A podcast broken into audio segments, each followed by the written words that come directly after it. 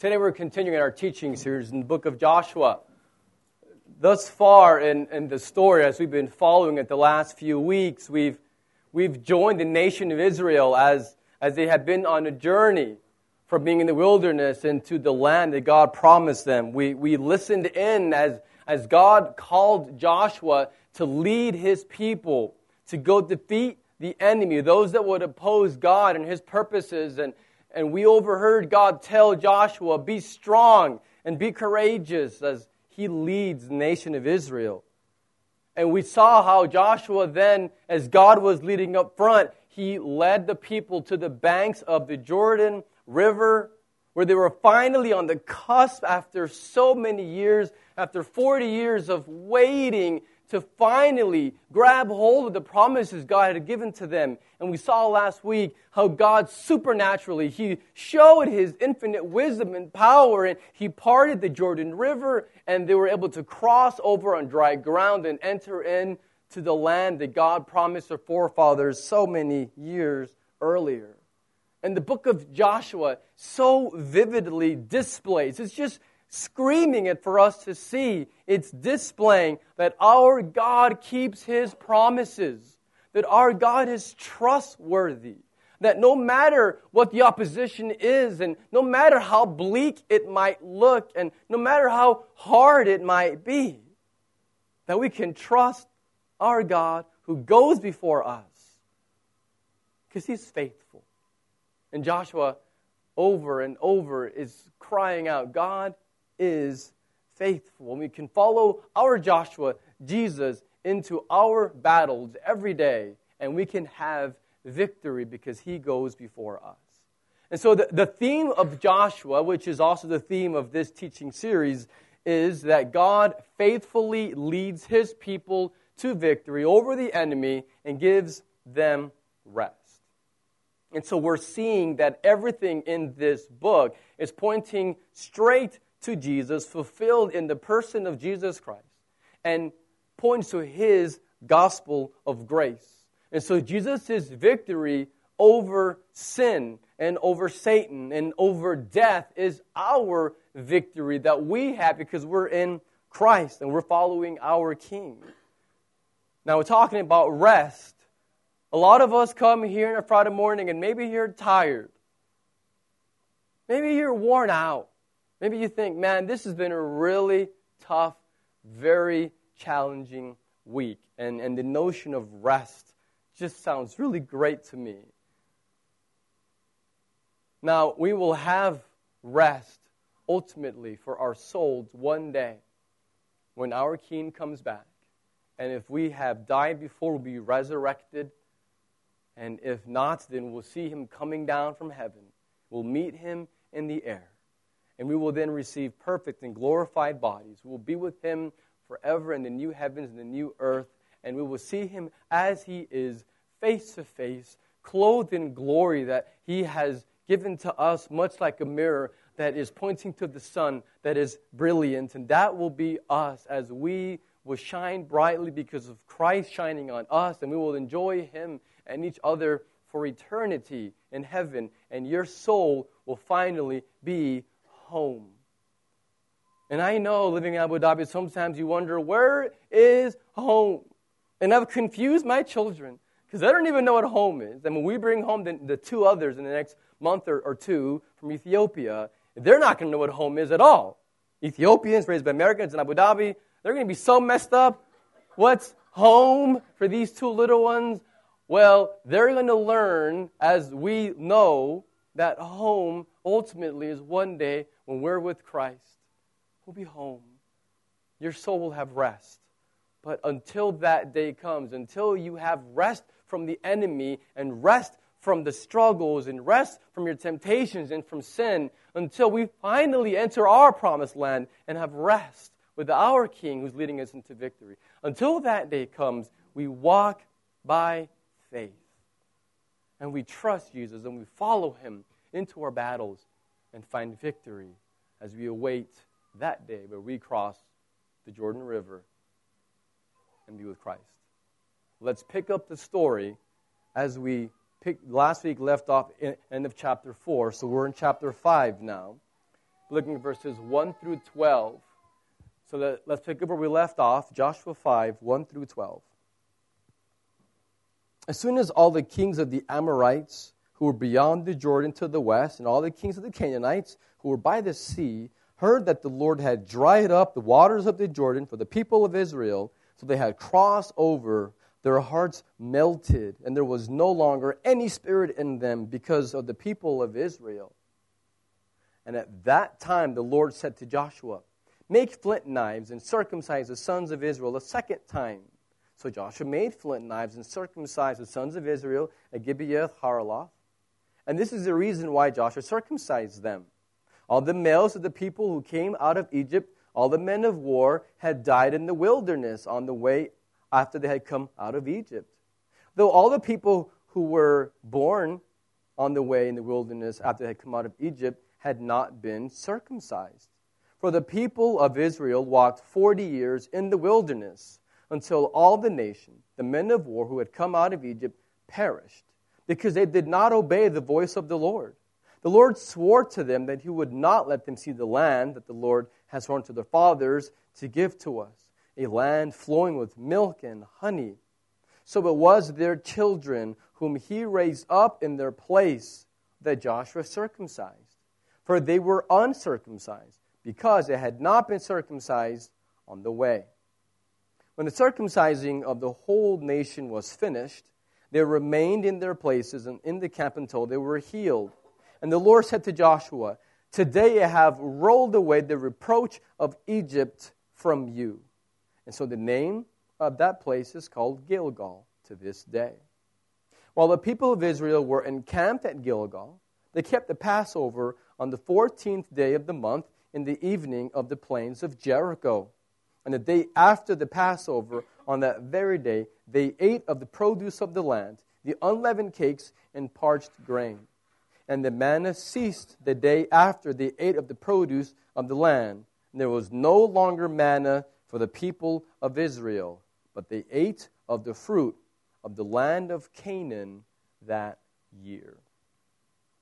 Now, this section in the book of Joshua can be very easily forgotten. You can just jump over these 12 verses because there's so much that's happening from crossing the Jordan River, later, walls crumbling, the sun stopping. There's just so much that's just remarkable in this book. And then you can just skip over these 12 verses.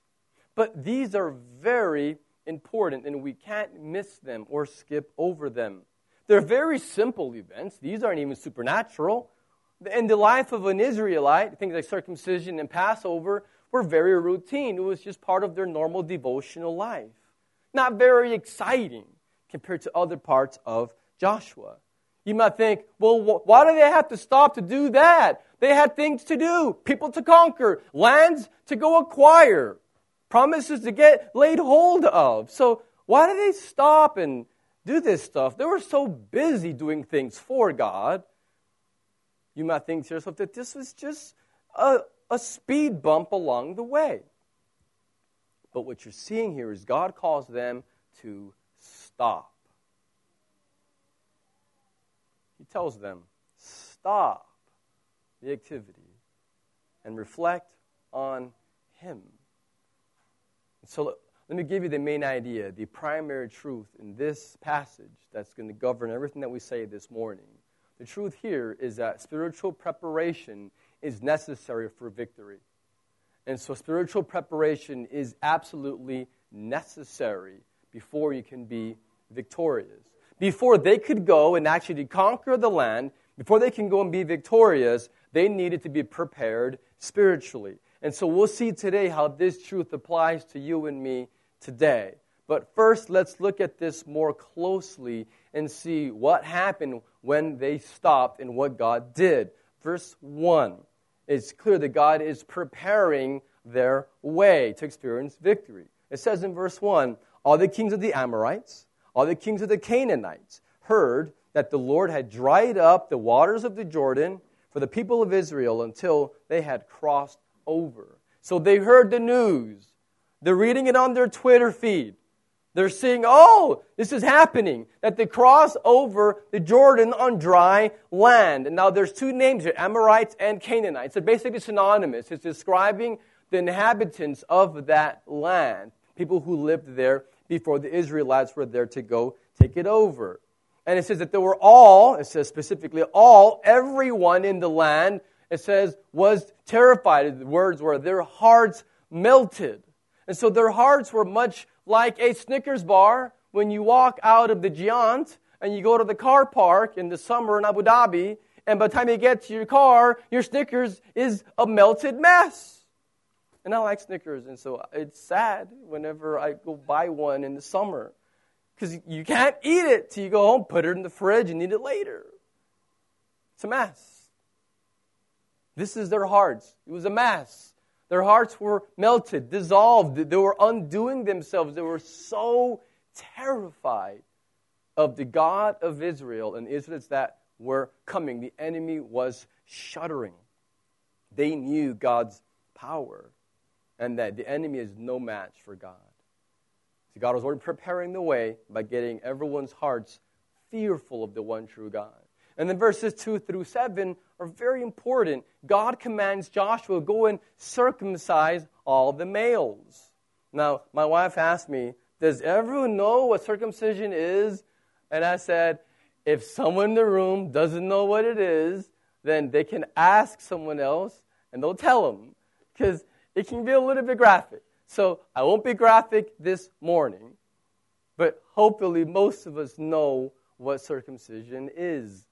And so what you have here is God tells Joshua to go and circumcise all the males in the camp.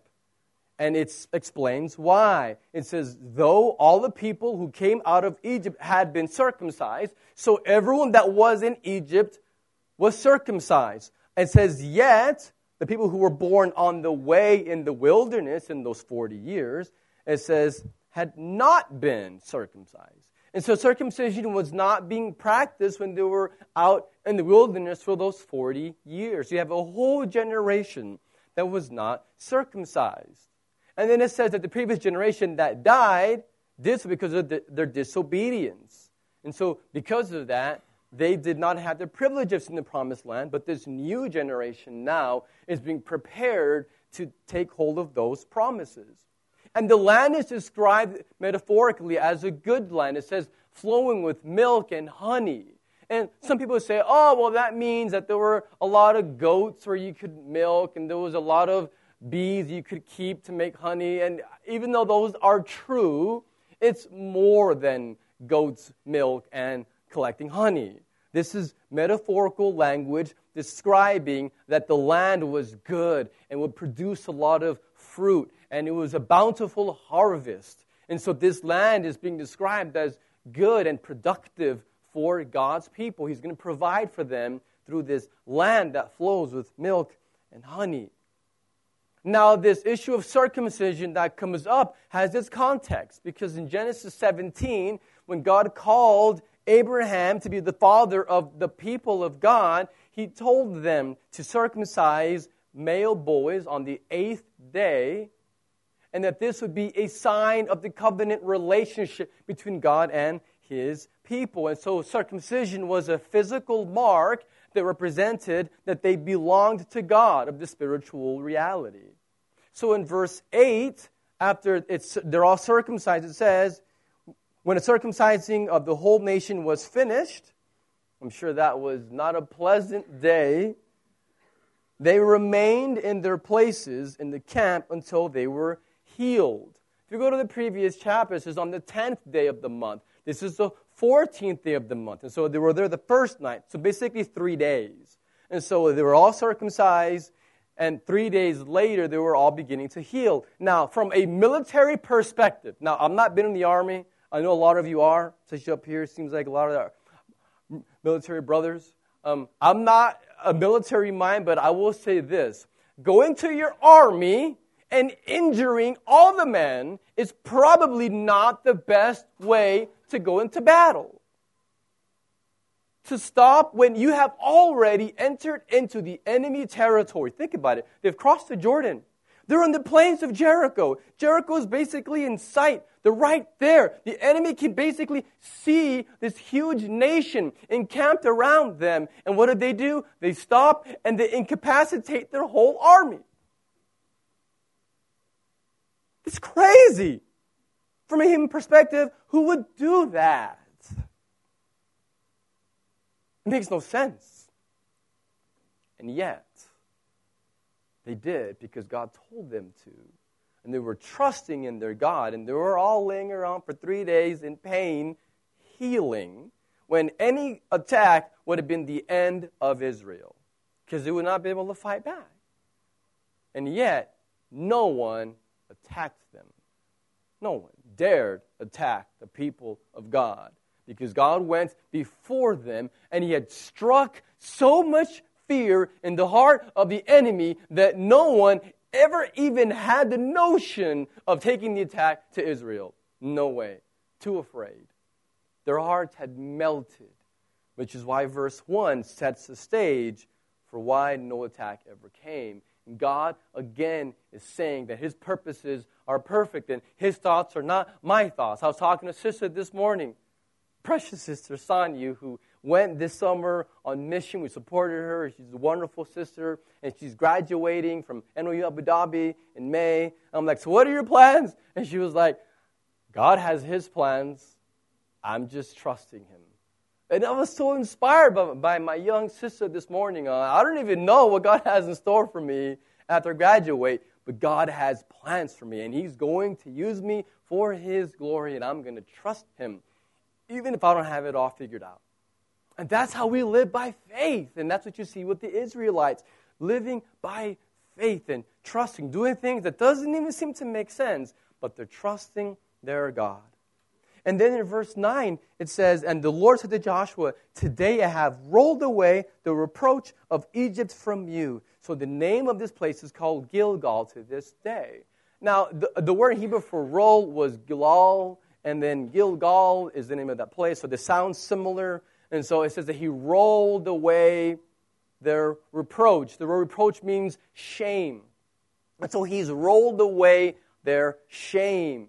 Now, we don't know exactly, I'll be honest, I don't know what God's talking about there. There's two possibilities. I've been studying this all week, and there's one of two possible things that has shamed them. One possibility is the shame of having been in slavery.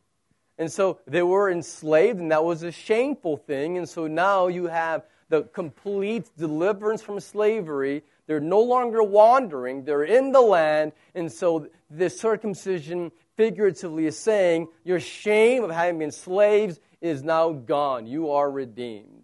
But the other possibility is that it was a shame of having doubted God in the wilderness. And so possibly this shame is that they disobeyed God and not to spend 40 years wandering, waiting, and seeing everyone die from that generation. It's pretty shameful. So I'm not sure which one or both, but here the point is clear that this circumcision is showing symbolically, spiritually, that God has rolled away their shame from Egypt. And now they're ready spiritually to go forth in victory. And then verse 10 says where they celebrated Passover.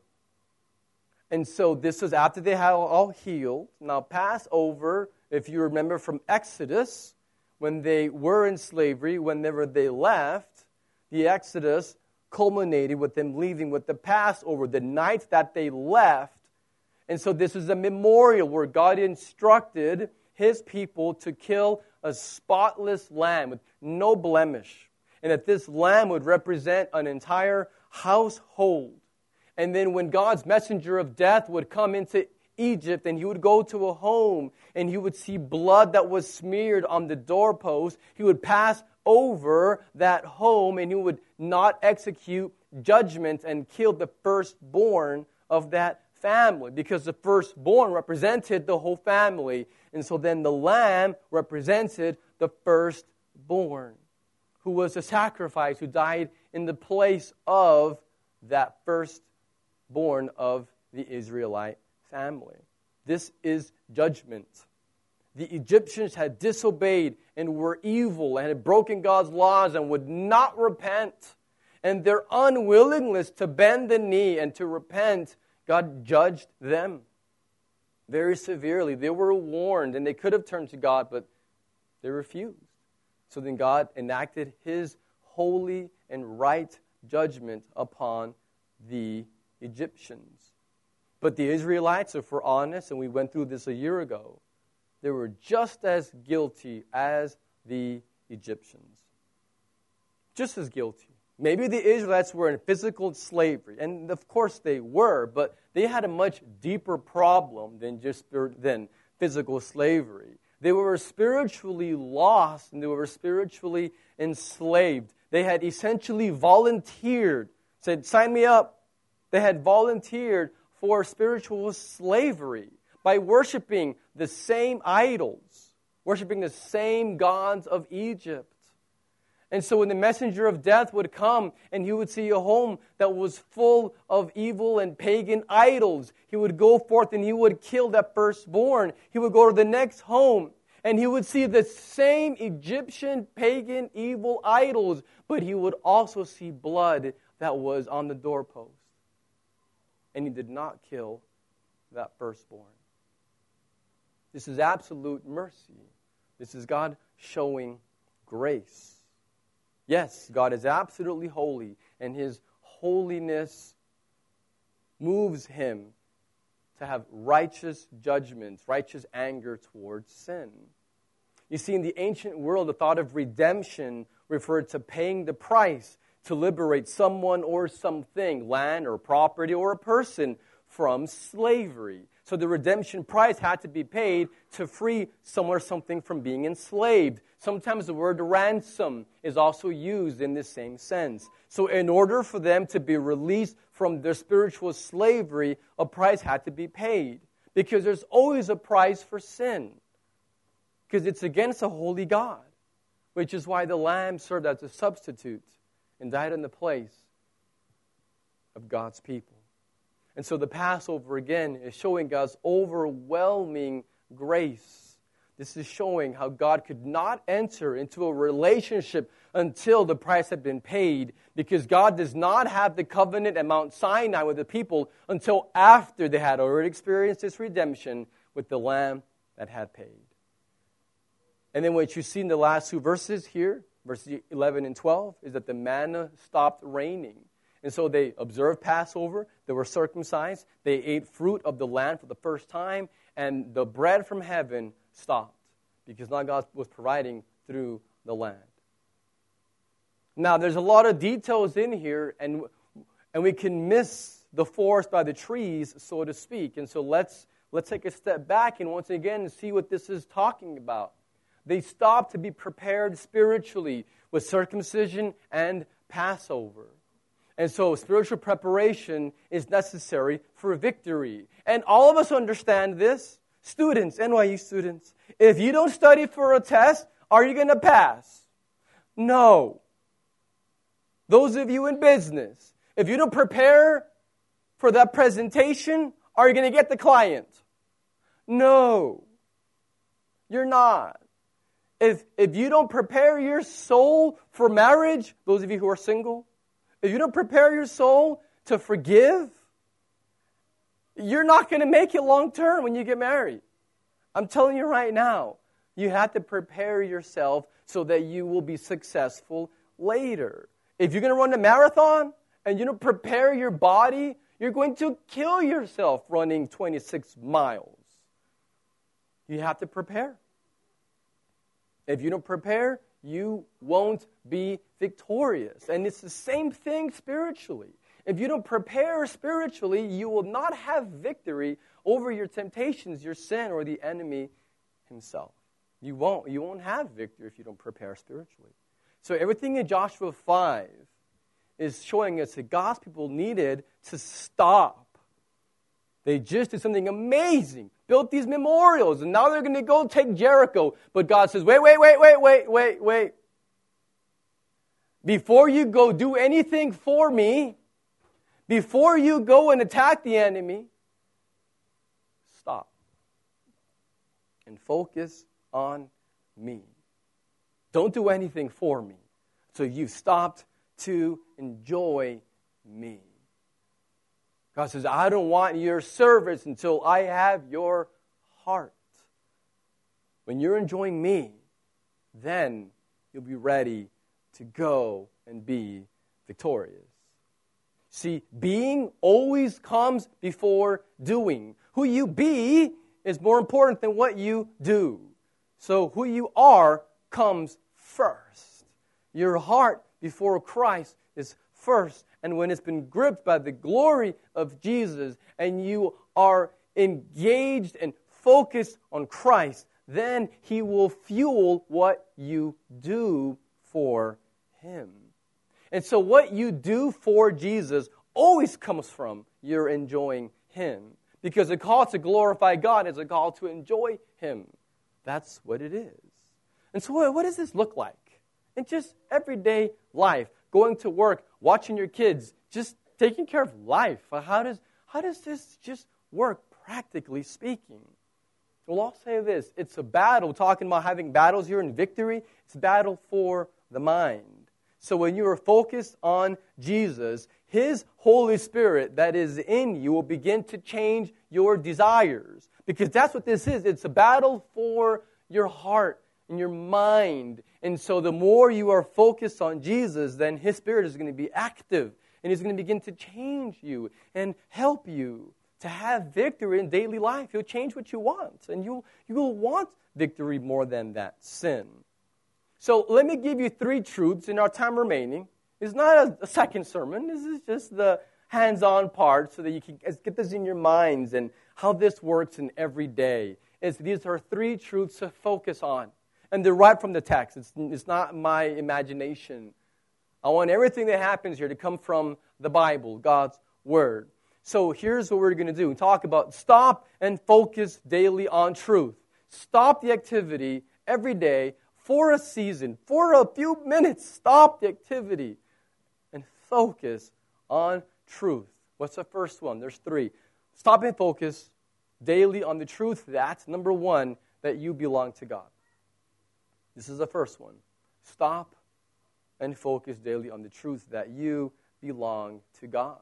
Focus on. Remember this every day. You belong to God. That's what circumcision was pointing to. Circumcision was a physical sign that someone belonged to the people of God. It was the outward sign of something inward and spiritual, that you were part of the community of faith. And so God was saying with get circumcised is remember, it's literally, I'm branding you. This is what this is talking about. It's saying, here's a mark. I'm marking your body to remind you that you belong to me. Bought with a price, purchased.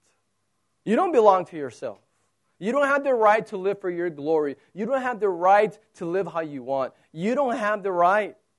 You don't belong to yourself. You didn't make yourself. Jesus died for you. He bought you. You belong to Christ. Therefore, glorify God with your body. Now, circumcision is just a ritual that happened with ancient Israel. It didn't save. No religious ritual can save anyone. Not then and not today. Religious activities and rituals don't save. The blood of the Lamb who was slain that's what saves. Someone's faith in Jesus and everything in circumcision is pointing to Christ. And why do I say that? Because salvation has always been about having a transformed heart. We read earlier today, our brother Earl read from Deuteronomy chapter 30. In verse 6, there's this prophecy, this promise that one day, he says, the Lord your God will circumcise your heart not your body. The promise is that one day in the future, this is going to happen. God will circumcise your heart. So that what? So that you'll be religious? No. So that you will love the Lord your God with all your heart and all your soul that you may live. And that's the theme of Deuteronomy is choose life. And God gives it. He gives life. Spiritual, and eternal. So, what you see here is circumcision, even in the Old Testament, because Moses said that before Joshua. In Deuteronomy 30, there's this prophecy that one day the Spirit's going to come and He's going to circumcise hearts. And this is fulfilled with Messiah, with Jesus coming, the Messiah, the anointed one, the Christ of God. He has fulfilled this promise of having hearts that are transformed, hearts that are circumcised. Not just body, not just external, but deep inside. And so, this promise of circumcised hearts is pointing to the work of the Holy Spirit of God when He comes, when Jesus and His gospel is proclaimed, and people will hear the good news that you are a sinner and Jesus died for you and loves you. And when you repent with all of your heart, believe that the Spirit comes inside of you and He changes your heart. This is called regeneration. This is, this is being resurrected spiritually. And you see that in Colossians chapter 2, verse 10. Apostle Paul says that believers have experienced, he says, circumcision made without hands. So a spiritual circumcision. He says, how? By putting off the body of flesh by the circumcision of Christ. So he says circumcision points to something spiritual that Christ does. What does he do? Through his spirit? He says that he cuts off not part of your flesh, he cuts off your body of flesh, he cuts off your sinful nature. So it's far more than cutting off a piece of a man's body. This is cutting off every man and woman's sinful nature. Jesus cuts it off through his spirit. And now you're new and you're resurrected on the inside and you're alive with a new heart that's circumcised, with new desires, with a hatred for sin and a love for Jesus. Because that's, that's the bottom line, is every one of us sins. Those who know Jesus and those who don't. We both sin. But the difference is those of us who know Jesus, who have the Spirit, we hate our sin. We don't want it anymore. And we battle it. And we beg the Spirit to help us. Someone who is lost and doesn't know Jesus, they sin, but they don't hate it. They're enjoying it. And they're fine with it. Because they don't know that God is holy and we're called to be holy. They don't have the Spirit who is holy, who makes us like Himself holy. And so, what you're seeing here is Old Testament circumcision is pointing to New Testament regeneration, which is best pictured through baptism, which is why, as a church, we don't baptize babies. We don't baptize infants. We don't, because what we're seeing here is the Spirit of God is doing something new now, and He's giving people new spiritual life. And yes, babies in the Old Testament were circumcised, and circumcision, Old Testament, does correspond to New Testament baptism. And so, a lot of people, including in this room, I respect you, and I understand that this is a controversial, sticky, and, and, and difficult topic. I'm the first to admit that. That this is not an easy one, a church like ours that is so diverse. And so, some would say, well, because babies were circumcised, then we should not baptize babies today. And I understand that logic. I, I do. But see, here's the difference. In the Old Testament, you had ethnic Israel. But within that, you had individuals that truly had faith in God. And so, so it was mixed, where you had people that truly were heart circumcised and some that were not. But in the New Testament, with the coming of the Holy Spirit, everyone in the people of God has the Spirit. It's not mixed anymore. If you're, if you're part of the God's people today, then you have the Holy Spirit. And so, therefore, if we believe if you baptize a baby, it's confusing. Because we're saying this baby is part of God's people, but the baby doesn't have the Spirit yet. And so, the reason we baptize adults is we can say, this adult has confessed faith in Jesus, has a Holy Spirit, belongs to God's people, and so now they're going to be baptized and show that spiritual resurrection that baptism by immersion pictures so beautifully. We have the Spirit, if you're a believer, and so you can live a life of holiness. Now, can you have holy perfection? No. But can you live with a holy direction in your life? Yes. Yes, you can. The Spirit can empower you and help you. God says, Be holy, for I am holy. And so when you're tempted to sin, when you have that temptation, when the enemy attacks you, and he attacks all of us, stop and reflect on this truth. I belong to God. And my baptism simply is a picture of that. You're not saved by baptism. You're saved because Jesus died for you and you believe in him. And now you have the power to have victory over that temptation. He offers us himself. Remember, I don't want to disgrace my God. He loves me. Jesus is with me. I have the Spirit in me. I don't want to give in to that. But you know what our problem is? And this is all of us. Our problem is that sometimes we don't really want God that much. We want other things more. Other things seem more enticing or, or more satisfying. And so, if we're honest, sometimes we're not very hungry for God and for His presence in our lives. And it's much like a child. Most of you have little kids, which is like half the room or more. If, if your children, uh, say you eat dinner like us around 6 p.m., if at 5 p.m. they're eating cookies and chips and drinking soda and they're eating candy, what's going to happen at 6 p.m. when their mom puts on the table this wonderful, healthy, nutritious dinner?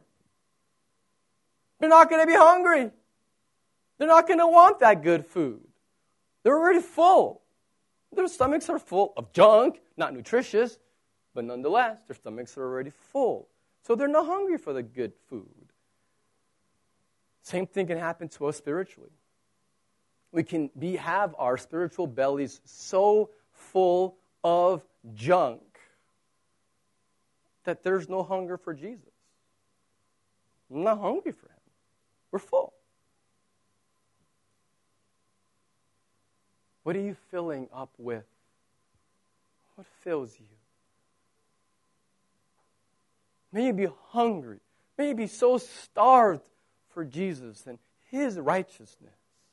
But the only way that you're going to be hungry for Jesus is if you beg Him to help you to say no to all the other junk that would otherwise fill your stomach. May we not settle for anything less than God Himself to fill us. May we have an insatiable hunger and thirst for the living water and the bread of life. You belong to Him. Remember this focus on this. The second truth is stop and focus daily on the truth that, number two, that you are desperate for God. Remember that, that you're desperate for Him. The Passover shows that you and I are desperate for God, that we deserve judgment, why the Lamb had to die in our place. And the ultimate Lamb of God is Jesus, who takes away the sin of all the world. And so that's what He did on the cross. He was our sacrifice. And so he's saying, okay, people, before you can go and go do things for me and be victorious and conquer the land, and in our case, have victory in our daily spiritual battles, he says, stop and focus on me. You need to stop and reflect on my grace. Remember the grace that I've given to you. So let me ask you one question to see how well this is really impacting your life. Do you realize how desperate you are? And it's how do I, how do you treat other people? Honestly, reflect on that. Don't answer it too quickly. How do you treat other people? Because if there's things in your heart like envy or impatience or gossip or lack of a desire to sacrifice and serve others or anger or unforgiveness or greed, and the list can go on, if any of those things are in your heart, that's a sign that you don't recognize how desperate you are for God's grace. Because when we realize how desperate we are and how grateful we are for God's grace, then we're going to extend grace to others. And so I was talking to my son this week who had some guys that have been kind of bugging him at, at school. It's kind of bothering him. And I said, You need to show them grace. Don't fight them. Don't, don't, don't, don't get angry at them just show them grace. And I talked to him yesterday. We were, we were kind of having a meal together, the two of us, and seeing, so how are you doing? And he's like, well, I'm not getting angry on the outside anymore, Dad. I was like, okay. I'm glad you're not yelling or getting angry anymore on the outside. I said, but what about on the inside? Oh, I'm still mad on the inside. I said, okay, son You were here, we want to get there. You've journeyed, but you still have a ways to go. Because the goal is that you pray and ask God to help you not get angry on the inside either towards other people. So remember your need for grace. You're desperate for God's grace. And when you remember that, you'll be not angry on the inside as much as on the outside. See, this only happens if your roots go deep in a devotional life. If you don't spend time honestly reading and meditating and thinking about God's Word and in community, the whole point of circumcision is that you're part of the community of faith. Why we emphasize in our church relationships, not programs. We emphasize in this church be in a home group, we have community. Be in discipleship group where you have accountability. If you don't have those things, you're not going to grow. Programs don't do that. Programs don't give you accountability. Relationships that are Christ centered do. And so we need this. We need loving correction. I need loving correction. We all need it. Every day. Remember that you belong to God. Focus on the fact you're desperate for His grace. And lastly, as we close, stop daily and focus on the truth that you are free to enjoy God. Now, when I say you are free to enjoy God, I mean that very literally. You are literally no longer a captive. You are no longer enslaved. You are liberated. You are free from the enslaving power of sin. You are free to run to God and to enjoy Him. Because the Lamb, the Passover shows that the Lamb paid the price, and it was the Passover that liberated them from their slavery in Egypt. And so, what you're seeing with the Lamb and the whole point of the Passover is that now they're free. They're liberated from slavery. They can go and enter into a covenant relationship with God. And so, what we're seeing here, the principle for you and me, is that if you know Jesus, you have His Spirit, you now have the victory over the enslaving power of sin.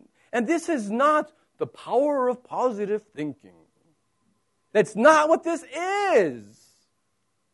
I'm not saying focus on this because it's positive thinking. That's bunk. I'm talking about the Holy Spirit of God who indwells believers, and He's real, and He's active, and He will change your desires if you would draw near to Him and enjoy Him. And what He does is He makes our hearts more like Him, and He's holy. Your role is to trust Him. Trust Him. Enjoy Him and He'll give you the power to live victoriously. So when you feel that temptation coming, again, all of us do, you fight back with the gospel. When the desire comes to enjoy something more than Jesus, when the, when the desire comes to turn to something else for comfort other than Jesus, to act out in a way that you know is sinful and is going to hurt you, your soul, and others. What do you do? You fight back. You focus on the fact that Jesus is better, that Jesus is more satisfying. You say, Jesus, you're better. Jesus, you're enough for me. The riches of your love will always be enough. And we sing it, but we have to focus on this every day, especially when temptations come and the enemy is attacking. Say, Jesus, you're sufficient for me. And you pray. You, you, you don't give in. You beg God for help and for strength and say, Spirit, empower me, deliver me from this temptation. And He will. Call a brother and tell him, tell him, hey, I'm struggling right now. Call a sister and tell her. You can do this because God is with you. Remember how you're going to feel after. That's so important. Remember after. It's easy to think, oh, it's going to feel so good. No, no, it won't. Remember after it won't, it won't feel so good. Remember, it clouds God's presence and it takes away your vitality to be victorious, requires focusing on these truths. You know what our victory is here as we close? I'll just tell you this. Our, our victory is exposing the world for what it is, not satisfying. That's what our victory is. So if you're here today and you found yourself still realizing, man, I really am ensnared, I really am enslaved to my sin, and I'm done. I want to be free. I want to live in the way like you're describing, Pastor. All you have to do today is repent of your sins, Recognize that Jesus died for you. Ask Him to save you. Put complete trust in Him, and He'll save you. And the work of the Lamb will be applied to you, and you'll have this joy that we're talking about this morning. And those of us that do know Jesus, may we resolve to follow our captain into victory. Will you pray with me? Father, we praise you for the joy of reading your word and seeing how you desire to shape our lives through it. I pray that you would help us to not simply hear these truths, but to truly apply them. Father, we thank you for your word. We thank you that we can look at it together. I pray for anyone in this room there right now who is doing business with you, who is far from you. Pray that you would reach out and you would save him or her. Help us be a church that truly pursues you for you are enough for us. Praise you, for you are worthy. And we pray in the name of our love, Jesus.